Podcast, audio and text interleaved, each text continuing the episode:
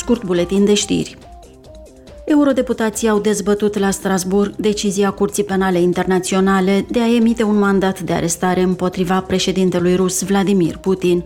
Ei au discutat și despre deportarea și transferul copiilor ucraineni în Federația Rusă. La dezbatere au participat ministra suedeză pentru afaceri europene Jessica Rosol și vicepreședinta Comisiei Europene Viera Jourova, care a declarat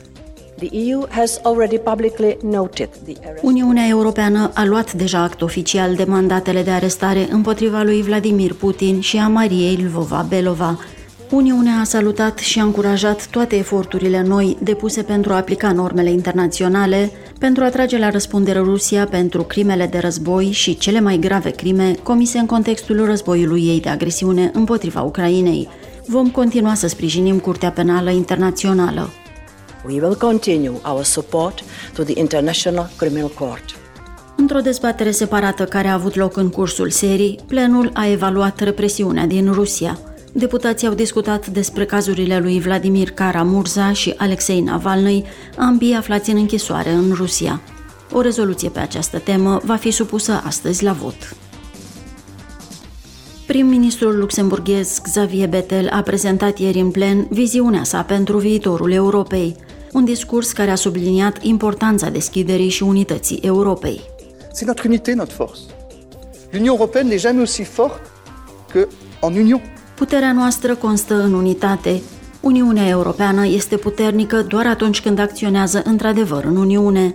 Țările individuale nu înseamnă mare lucru, îmi pare rău că trebuie să o spun, însă Uniunea Europeană este puternică. Nu putem să ne dezamăgim încă o dată cetățenii. Trebuie să fim la înălțimea eforturilor care ne așteaptă, indiferent dacă este vorba de respectarea statului de drept, de climă, de angajamentul față de Ucraina. Este dorința de a construi ceva, știind că vom reuși să ajungem mai departe dacă acționăm împreună. On sait que ensemble nous arriverons d'aller plus loin. Aceasta a fost cea de-a noua dezbatere din seria Aceasta este Europa.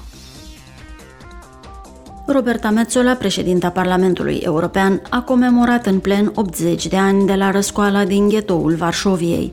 Pe 19 aprilie 1943 a început revolta după ce trupele germane și poliția au intrat în ghetoul din Varșovia pentru a-i deporta pe locuitorii supraviețuitori. Insurgenții evrei din interiorul ghetoului au opus însă rezistență. A fost cea mai mare revoltă a evreilor în timpul celui de-al doilea război mondial și prima revoltă urbană semnificativă împotriva ocupației naziste din Europa.